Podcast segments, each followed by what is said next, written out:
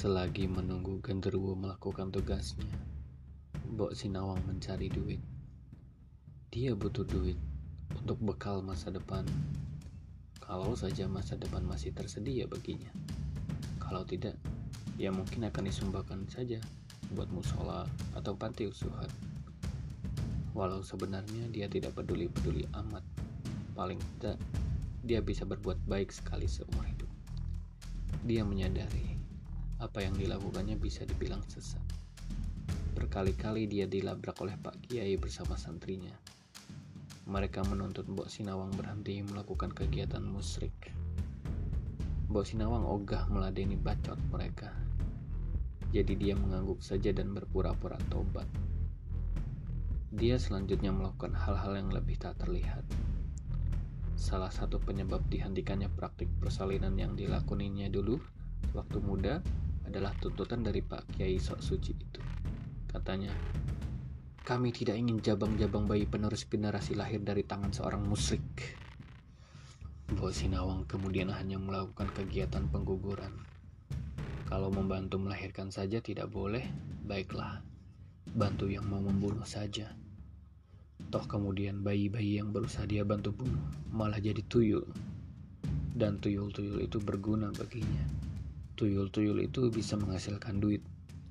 Caranya adalah dengan melakukan praktik pengambing hitaman. Tanpa terendus Pak Kiai, Mbok Sinawang menawarkan jasa kepada calak-calak gagal, pengacara penjilat, dan orang-orang putus asa yang pengen menjatuhkan lawan. Mbok Sinawang menawarkan kepada mereka apa yang bisa dikumpulkannya terhadap lawan-lawan itu. Hal-hal yang tak sepatutnya diungkap, hal-hal rahasia, hal-hal memalukan. Setiap orang punya momen memalukan dan disembunyikan rapat-rapat. Toh kalaupun tak ada, Mbok Sinawang bisa mengatur kejadian memalukan itu. Mbok Sinawang punya si gendruwo yang bisa meniup birahi. Mbok Sinawang tentu tidak melakukan transaksi itu di desa. Bisa terendus Pak Kiai dan dia bisa diusir. Tidak. Mbok Sinawang kadang cinta tinggal di desa. Bukan karena warganya, tapi karena apa yang ada di desa itu sendiri. Rahasia gaib yang belum sepenuhnya berhasil dia ungkap. Mbok Sinawang pergi ke kota dan menghubungi orang yang tepat. Para ajudan yang disuruh mencari orang pintar adalah sasarannya. Mbok Sinawang cuma perlu foto dari lawan. Untuk kemudian dia berikan ke tuyul-tuyul hitam yang sudah agak dewasa, yaitu yang pertama dia dapat dari pengguguran. Mereka sudah lebih jago dan lebih terarah dalam mengendus masa lalu. Tapi anehnya, setiap mereka diminta untuk menelusuri karti benguk, mereka enggan. Mereka selalu menunjuk ke gerbang desa. Mesinawang jadi ingat penampakan-penampakan makhluk gaib sebelum kedatangan Tini. Ada sekitar empat bulan Mbok Sinawang mencari duit, ya untuk foya-foya sedikit, beli ini itu. Sisanya kemudian disimpan. Dia tidak pelit, dia belikan masakan kepiting untuk tuyul dewasa. Mereka doyan, bahkan dimakan beserta cangkangnya. Ajaibnya, cangkang itu keluar menjadi perak atau emas dari dubur tuyul. Perak dan emas itu bisa dijual juga oleh Mbok Sinawang. Dasar memang tuyul-tuyul bermanfaat. Apa yang dijanjikan genderuwo sudah mulai berdatangan. Ada kiranya lima pasangan gelap yang bersetubuh di semak remang-remang datang sembunyi-sembunyi untuk minta digugurkan. Tak mau diendus oleh Pak Kiai, Bos Sinawang diam-diam membangun ruang bawah tanah yang kedap suara. Di sana, tuyul-tuyul hitam terlahir. Dari lima pasangan itu, Bos Sinawang mendapatkan 25 tuyul baru. Sebagai bayarannya, Bok Sinawang mengatur agar salah dua dari perempuan celaka yang minta digugurkan kandungannya untuk dijadikan istri genderuwo. Istri tiga hari tiga malam dibawa ke dunia genderuwo. Setelah tiga hari tiga malam itu, Bos Sinawang tidak begitu peduli genderuwo mau mengembalikan mereka atau tidak. Dia yakin sih pasti tidak. Bos Sinawang tidak peduli. Tapi butuh waktu juga untuk 25 tuyul baru itu untuk menuruti kemauan Bok Sinawang. Dia harus membiarkan tuyul-tuyul itu membalas dendam kepada pemilik batang dan bola yang membuat mereka tak jadi lahir sebagai cabang bayi manusia.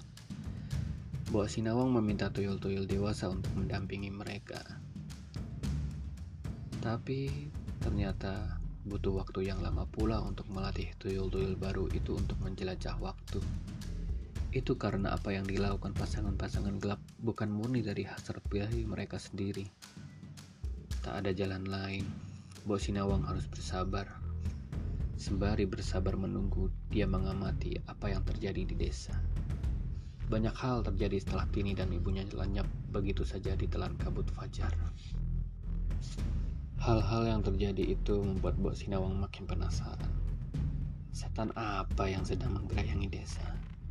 Bagaimana bisa tahu-tahu muncul sosok kolor hijau yang doyan memerkosa gadis sedang berjalan sendiri di malam hari?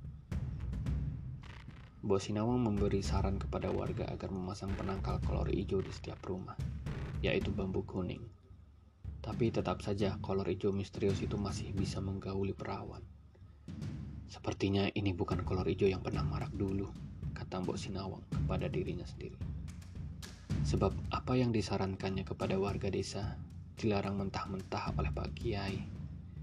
Melalui megafon musola, Pak Kiai melarang warga desa untuk mempercayai Mbok Sinawang. Tapi beberapa warga masih ada yang mendengarkan.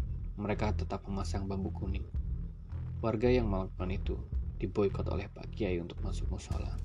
Mereka tidak peduli. Perawan-perawan Malang yang jadi korban pemerkosaan kolor hijau itu tiba-tiba perutnya bunting.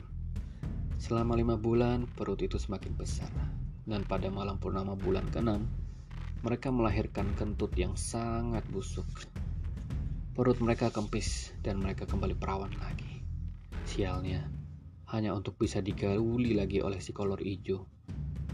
Perawan-perawan Malang itu trauma sepanjang hidup. Puluhan psikolog terbaik pun tidak akan bisa memulihkan mereka. Siapa si kolor hijau ini? Bosan aku dengan bau kentut busuk perawan-perawan itu. Mbok Sinawang geram. Semalaman dia bersemedi di rumpun bambu satu-satunya yang ada di desa. Mbok Sinawang kedapatan ide Masa selama berbulan-bulan ini mereka masih belum bisa menguak dan menangkap si kolor hijau. Di desa tinggal satu perawan yang belum diperkosa kolor hijau, yaitu Sulastri, anak Pak Kades. Dia pasti jadi korban terakhir. Bok Sinawang menyewa jasa genderuwo lagi. Balasannya tentu dia menjanjikan Sulastri agar bisa dikawini oleh si genderuwo. Dia tidak peduli. Diam-diam, Bok Sinawang membisiki para peronda agar berjaga-jaga di sekitar rumah Pak Kades. Harjo setiap malam berburu perawan. Dengan kesaktiannya menjadi tak terlihat dan bergerak cepat, dia bisa menyelinap masuk ke rumah-rumah yang ada perawannya. Tentu korban pertamanya adalah si gadis perawan yang ditemuinya di pasar. Rumahnya sih di desa sebelah, tapi tetap dia jabanin. Karjo menyelinap masuk ke kamar si perawan dan melucuti pakaiannya. Betapa asiknya. Karjo bisa menikmati tubuh si perawan tanpa si perawan menyadari. Karjo memerkosa mereka secara gaib, tapi nikmatnya terasa secara fisik, fisiknya sendiri. Dia lakukan itu selama hampir satu tahun. Tak ada malam tanpa memerkosa perawan.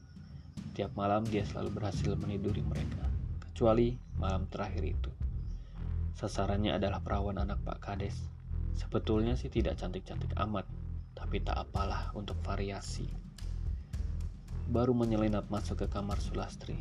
Ada tangan gelap yang mencengkeramnya. Sial. Karjo dicengkeram genderuwo. Selanjutnya, tahu-tahu ada bunyi kentongan di pool keras-keras. Karjo ketahuan. Ilmunya hilang begitu saja karena sergapan genderuwo. Malam itu Karjo habis dihajar warga desa. Bahkan kematiannya tidak diperlakukan selayaknya warga desa lain. Dia dikubur asal-asalan. Bahkan istrinya tidak menangisinya. Pak Kiai tidak bisa berbuat banyak. Dia paling tidak suka pelaku kesesatan.